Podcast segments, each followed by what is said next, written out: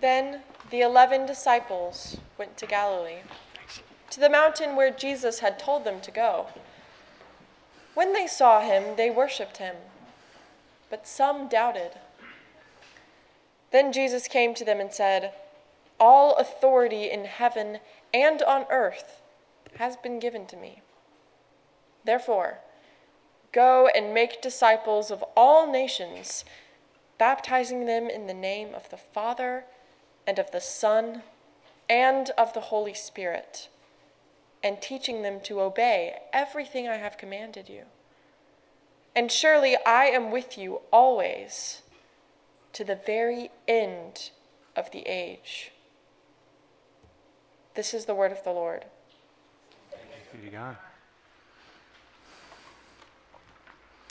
There's a story I've heard uh, from multiple sources about Dietrich Bonhoeffer. I mentioned him about a month ago in a story about his wrestling to kind of uh, understand what his calling was in the light of a nation, uh, Germany, that was being engulfed in flames of World War II. Well, this story is when he was running an illegal seminary, training pastors in the way of Jesus as opposed to the official state church of Nazi Germany at that time. A friend of his came to him and told him it was time to shut it down. Gestapo had heard about these theological schools that were in defiance of the Aryan paragraph, which mandated exclusion of all theological candidates within Germany who had any Jewish blood in them. And so this friend showed up and said, It is too dangerous for you to continue. You've got to stop. Bonhoeffer was quiet. So he invited his friend in for dinner, gave him quarter for the night, and the next morning he suggested that they go for a small ride in a boat where they could talk privately.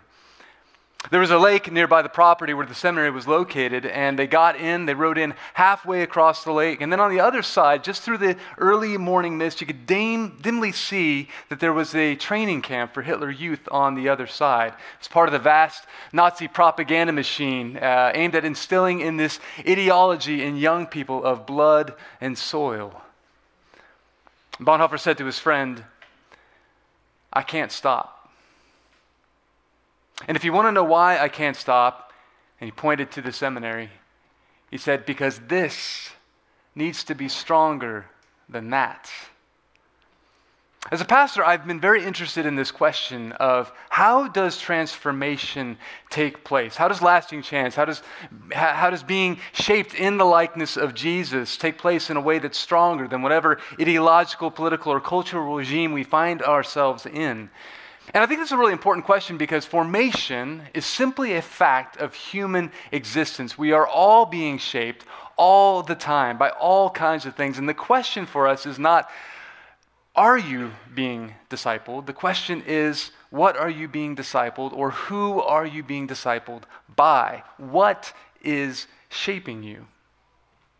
Jesus wasn't concerned just that his disciples were going to tell people what happened in the cross and the resurrection, Jesus was concerned that his disciples would teach others his way.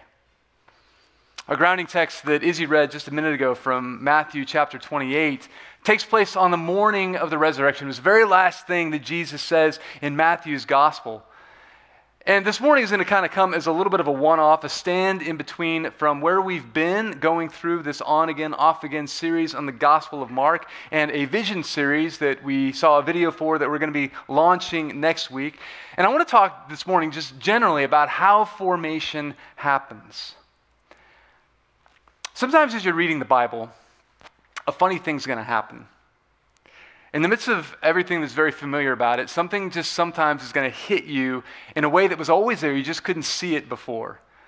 Uh, for me, this happened as we were, as actually I was speaking the words that Izzy just read. I have been saying them uh, every time I baptize a child or an adult as part of the liturgy for 17 years.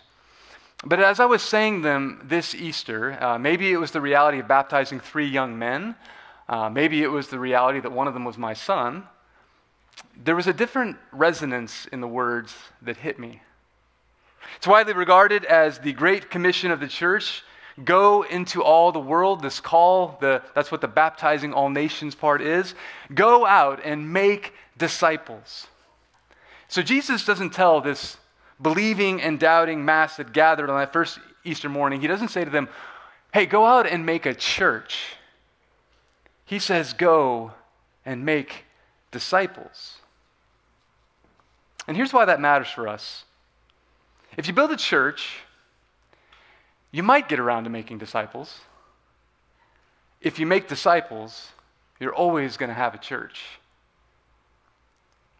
Here's the difference. In a culture like ours that has historically been shaped by Christian narratives regarding the nature and the destiny of the human person, and that's true whether you are here as somebody who believes or whether you are here as somebody who doubts. If you doubt, it's a perception of the Christian God that you doubt, right? I mean, you're not out there wondering whether it's Thor or Jesus that you should be following, no matter how good Chris Hemsworth looks without his shirt on. For those of you who you know, know that I do visuals, you're wondering, well, why didn't you do a visual of that? My point is that Christianity has been so tied to our culture that church and church life, for the longest time, was simply taken granted as, as part of what we do, part of the institutional fabric that supports our common life together. Christianity just sort of named reality, and most people, for the most part, kind of believe the same sort of things. In a world like that, if you go to church and you go and make a church, you're building something that basically names what everybody already thinks anyway, and it doesn't question reality from the ground up. And maybe you're going to get around at some point to shaping disciples. But if you go and make disciples, you will always have a church because it is in the nature of disciples to gather so that they will be with Jesus, be shaped in his likeness, and then carry that likeness out into the world. And the thing that struck me during that baptism is that Jesus says, make disciples. And the two things that he links to that are, are baptizing in the name of the triune God. But the second is this and teaching them to obey everything I have commanded you. He doesn't say teach them to know everything I've commanded you, it's teach them to obey, teach them how to do it. In other words, it's not a matter of information transfer, it's a matter of ongoing, intentional formation. In the Sermon on the Mount, which is Jesus' manifesto for what this life in the kingdom looks like, he begins with these words. He says, Therefore, anyone who sets aside one of the least of these commands and teaches others accordingly will be called least in the kingdom of heaven. But whoever practices, and teaches these commands will be called great in the kingdom of heaven. And then he goes on to talk about the substance of what that teaching is. It's, it's more than not killing other people, it's becoming the kind of person who does not harbor anger in their heart. It's more than about not shagging somebody that you're not married to. It's becoming the kind of person who instinctively and habitually has learned not to objectify others for sexual gratification. That's why I didn't put the picture of Chris Hemsworth up here. It's more than not lying under oath. It's becoming the kind of person whose, whose life is so marked with integrity that no one will think of challenging your word. If you speak, they know that you're telling the truth. So, how's that going for everybody? Well, then Jesus circles back at the very end of the sermon with this haunting illustration. The last thing he says, kind of a just drops the mic and walks out after he says this. Therefore, everyone who hears these words of mine and puts them into practice is like a wise man who built his house on the rock. The rain came down, the streams rose, the winds blew and beat against that house, yet it did not fall because it had its foundation on the rock. Really prescient words to read as we think about the devastation that has gone on uh, in South Carolina and Florida. But everyone who hears these words of mine and does not put them into practice is like a foolish man who built his house on the sand. The rain came down, the streams rose, the winds blew and beat against that house, and it fell with a great crash. Sermon over, exit stage left. My point is that Jesus bookends his Sermon on the Mount with a call to put these words of his into practice because Jesus assumes that living the life that he has called his disciples to live takes practice. You don't just wake up one morning free from the gravitational pull of your own internal narratives or your self destructive habits or the relational networks that you're in and live a life that is in step with the kingdom. You have to learn how to live the life that Jesus is describing. You have to learn how to desire it above everything else. Paul talks about this about not being conformed to the pattern of this world, but being transformed by the renewing of your mind. And so, discipleship to Jesus, another way of saying it, is, is exchanging the current trajectory, the current loves and desires that pull your heart and mind in a certain direction in exchange for the kingdom that has come in Jesus. And in order for that to take hold of us, We've got to have a very clear vision of our lives, of what it's going to look like in the kingdom, and, and that it actually will be better if we submit ourselves to the Spirit's work of transformation. I'm going to risk an analogy from my own marriage. Jill? Here we go. Back when I was in college, uh, I saw something that changed my life. That thing was Phil Keaggy in concert. For those of you who don't know who that is, Phil Keaggy was a guitarist. He was a vocalist in the 70s progressive rock trio Glass Harp. They were a Cleveland band. They were in the school of Cream and Jimi Hendrix experience. Um, this is what he. This is just him rocking out back in the total 70s glory. Actually, for the total 70s glory, let's go to the next slide. It is by far, yes. Look at that rainbows and Oh, it was a simpler time, I think. yes, I lived two years in the 70s. You know much more than I do. I went to the concert because there was this apocryphal story that was kind of floating around where somebody asked Jimi Hendrix what it was like to be the best guitar player in the world. And he said, I don't know. Ask Phil Keaggy. And I was like, whoa, that story is rad. I'm in. Problem is, is that Glass Harp recorded their first record two weeks after Hendrix's untimely death, so there's no way that that story is true. But after seeing Phil Keaggy play, I could see how it got started. I mean, that guy did stuff with an acoustic and electric guitar that I have never seen anyone do. I had just started playing guitar about three months earlier, and I wanted to get better. And I mean, I went to this, this concert and my mind was blown, and I thought, I want to do that. And so I threw all of my spare time into playing guitar. I played three to four hours a day, every single day, ran scales until my fingers bled. I studied chord structures, I studied pentatonics, I listened to all the greats across genres, from B.B. King to Andres Segovia to Robert Cray, uh, Jimmy Page, Jimi Hendrix, Buddy Guy. I had this vision of life as a guitar player. And I intended to step into that vision, and I used every single means at my disposal to make it happen. And a couple years into this journey, I got into the spot where I was pretty good. I was played in a few shows, I was in a band. There are no CDs in existence of that band. You cannot find them, don't try. But it was around this time also that I met Jill. And I remember we were working on summer staff at a camp and conference center outside of Yosemite, and you know, I'd, I'd show off a little. You know, I'd play a little bit of Hendrix here on my acoustic and be like, "Oh, hey, I didn't know you were there." I'd play some Phil Keaggy on my acoustic, because you know, sensitive guys play acoustic guitar, right? And she was dating somebody else at the time, and I, one day I just was happened to play my guitar near where she just happened to be working. I mean, I didn't plan that or anything. And she walked by and she's like, Oh, you play the guitar? And I was like, Yeah, a little. And she paused, looked at me, and said, My boyfriend plays guitar all the time instead of talking to me. I hate it.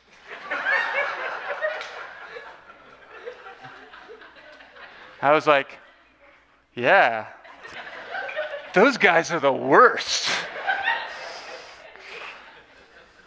Not long after that, I sold my Guild Blues Bird and my Marshall stack so I could put a ring on her finger.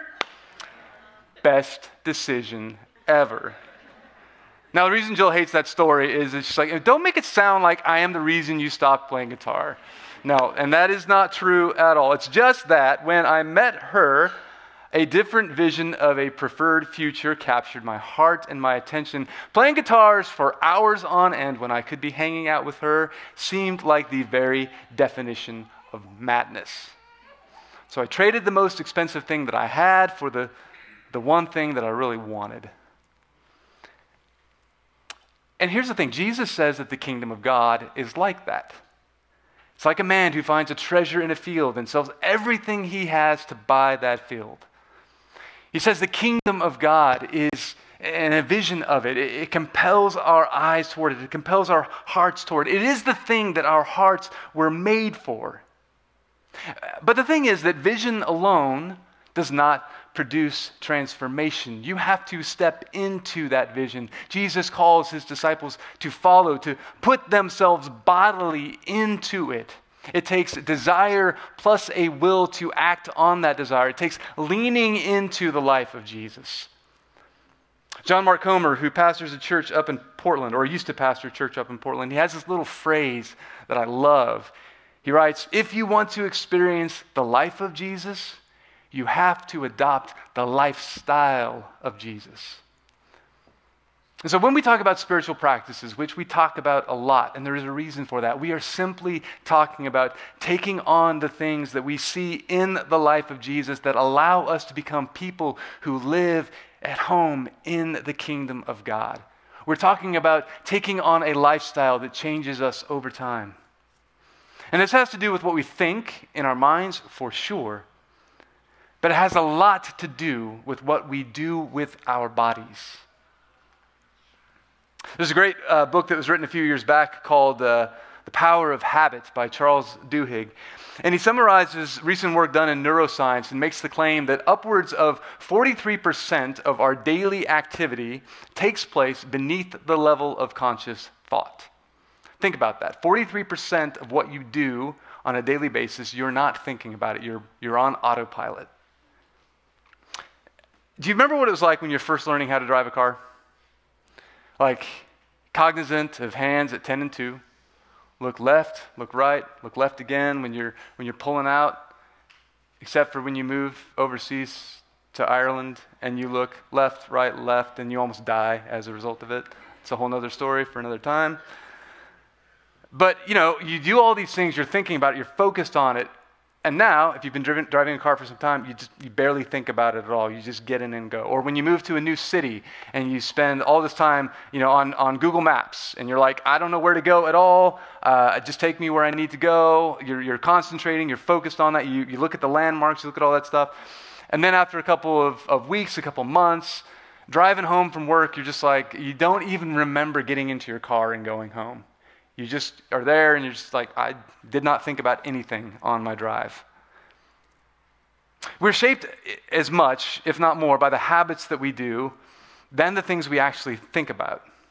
The things that we do on a regular basis, they actually do something to us. They become part of us. They, they shape us in all kinds of ways that we're not always consciously aware of. They get into the core of our being, and they can actually change the way that you, you love and you long for things. They can shape you in good ways, and they can shape you in ways that sometimes you know aren't good for you. But the reality is that what you love, to a remarkable extent, is shaped by your habits. They have more of an effect on your life, maybe, than what you even believe to be true in your head. If you think about it, this is why people who struggle with porn or with screen addiction or with shopping or with substance abuse the reason for that is that as you do these repeated actions, the neural pathways in your brain, they get wider, they get more grooved as you have these repeated actions. I, I did trail maintenance in the Sierras in that same summer that I met Jill, and uh, it's, it's, it's to give you another analogy of that. As you are first cutting a trail with a machete or with whatever tools you've got uh, on a mountain, it is hard, it is slow going. But every subsequent time you walk on that trail and you get a little bit farther, the trail behind you gets a little bit more worn, it gets a little bit wider. Over a couple weeks, there is an identifiable path in there because of the repeated action. Same thing happens with the neural pathways in our brain, with the kind of habits we have, with the kind of practices we engage in. Over time, they can actually change the way you think about things. They can change the way that you, you love things. They can orient your desires in a direction you would have never thought about going before. And that shapes you into a different kind of person. There are some thought leaders in the area of spiritual formation uh, Dallas Willard, James Bryan Smith, more recently, John Mark Comer. They describe the way that the unintentional uh, practices of our lives, the way that our culture just shapes us, if we are not aware of it, just operating beneath the surface, is a paradigm of unintentional spiritual formation. And what they mean by that is that we're being shaped all the time by the stories that we internalize. That's the top part of the triangle there. And these can be cultural narratives, such as the idea that sex is just playtime for adults, right?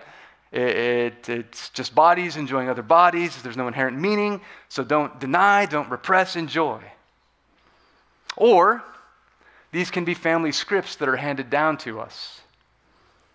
I have a friend who remembers playing Trivial Pursuit as a kid, about six or seven years old.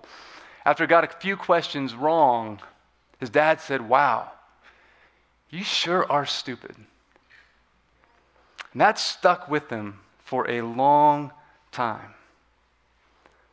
The stories that we internalize about ourselves, about the world, beliefs about racial hierarchy, white supremacy, beliefs about rigid gender roles, or beliefs that this radical delinking of gender from biology, these are all have a way of coloring the way that we think about the world. And if we don't unlearn them, the lies that we internalize become the lies that we live out of our bodies. But we're also shaped by the bodily habits that we pick up. Staying up too late, waking up too early, spending too much money on ourselves, obsessing over what we eat, not thinking at all about what it is that we eat. And we're also shaped by the relationships we form. We, we become like the, the people that we spend time with, and the way that they see the world becomes, over time, the way that we see the world. And all of this takes place and is mediated by the environment in which we live, the culture that we are a part of. And it all takes place through the circumstances of our life and over time. The things above, the, the, the habits we pick up, the stories we internalize, the relationships we form, these are things over which we can exercise some bit of control. But none of us can control the circumstances of our lives. None of us can control the flow of time. It just happens. Now, all these things is not to say that they're, they're necessarily bad things. They can be good things, they can be neutral things. The question for us as followers of Jesus is do they move us closer to or further from the kingdom of God? Do they move us closer to the life that He has said is available to us in the Father's grace, or do they move us farther away from that? I'll give you one quick example of it.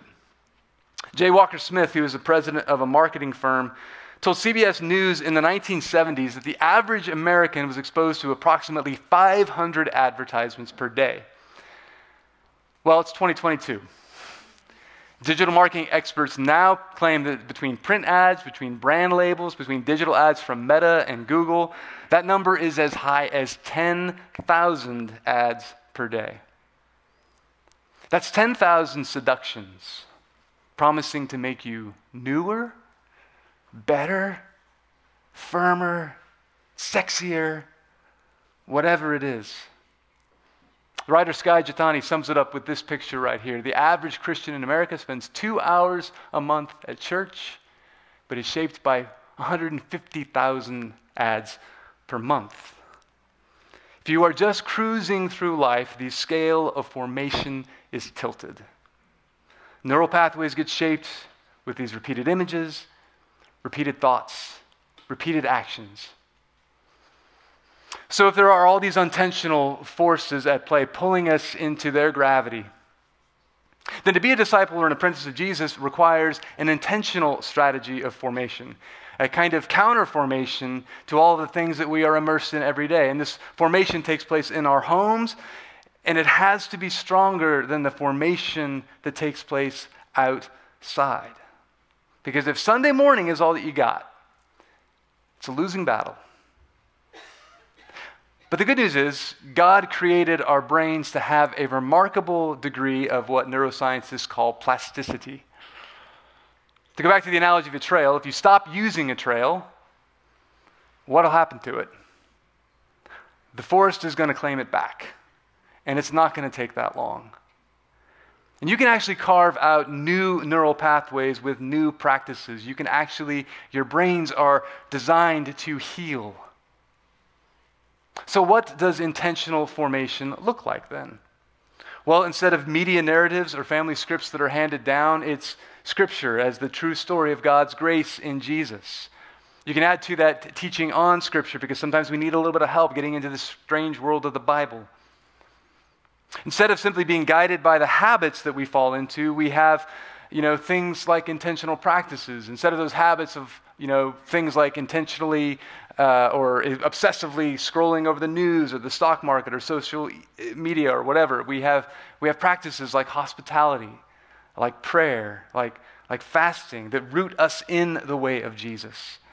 And a set of relationships, which can be good and, and beautiful and life giving, we also have Christ centered community, people who are also practicing the way of Jesus and asking hard questions about what following Jesus looks like in their lives.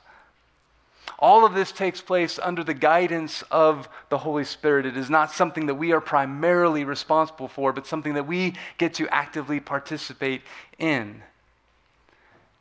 And that's important because taking on a lifestyle of discipleship to Jesus, it doesn't happen overnight. It takes time, it takes consistency. It happens all throughout the ups and downs of life, whatever comes at us. And I'm saying all this because the goal is not to hit the eject button on modern life or like move into a, a, commune and herd some goats. As beautiful as that would be, baby goats are adorable. But it's to the invitation for us in an urban setting is to spend some time intentionally cultivating habits as a kind of counterbalance to all of the unintentional ways we are being shaped all the time. And we do that so that we can be a signpost of the kingdom in this place, in the here and now. And this takes place in little things. It looks like instead of sleeping next to your phone most nights, you adopt the simple practice of putting your phone to bed before you do.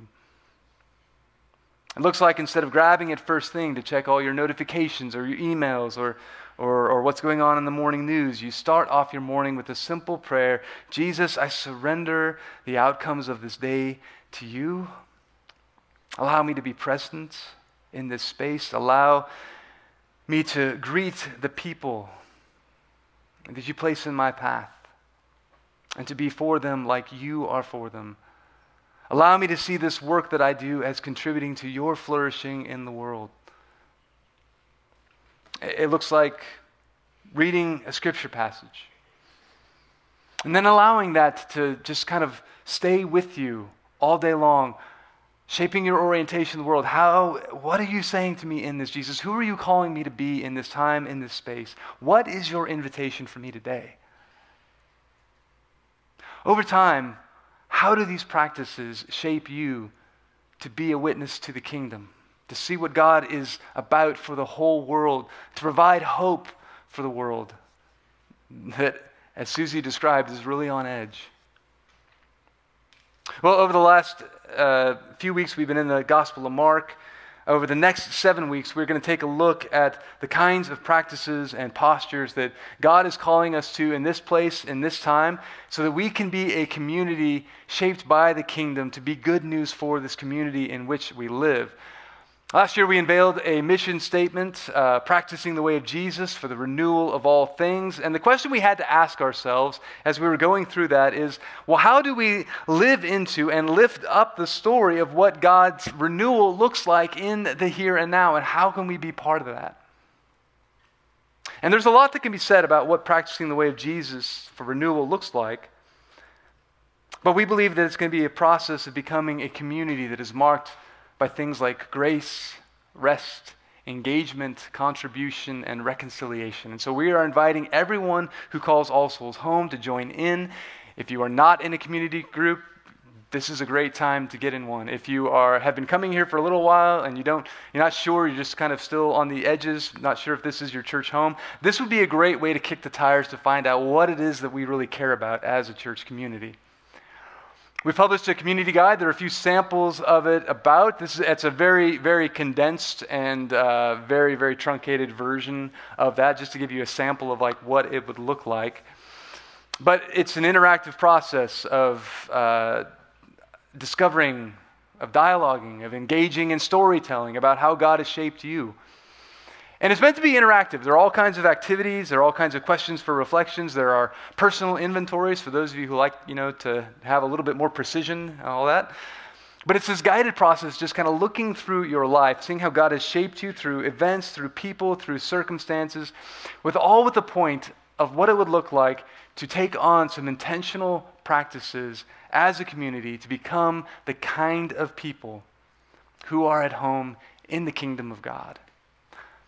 I'm really excited to see what God is going to do with all the prayer, with all the thoughts, with all the wrestling that kind of went into these words. It was a team effort by our staff, by our session, by people outside of our staff. But I'm far more invested in how God is going to shape this community for the future. As we continue to live into the story that He is telling, as we partner with Him in bringing hope and renewal to the broken places of this world, until that day that the future is made present. So, with that, let us pray. Almighty God, Lord of all creation, We ask that as we come to these practices, as you send us from this place, we would go in the power of your Spirit, that you would arrest our hearts, that you would transform our vision to see what life in your kingdom is about. We ask this so that we would not simply be hearers of your word, but those who put it into practice. We ask this in the name of Jesus, our Rabbi, our Lord. Amen.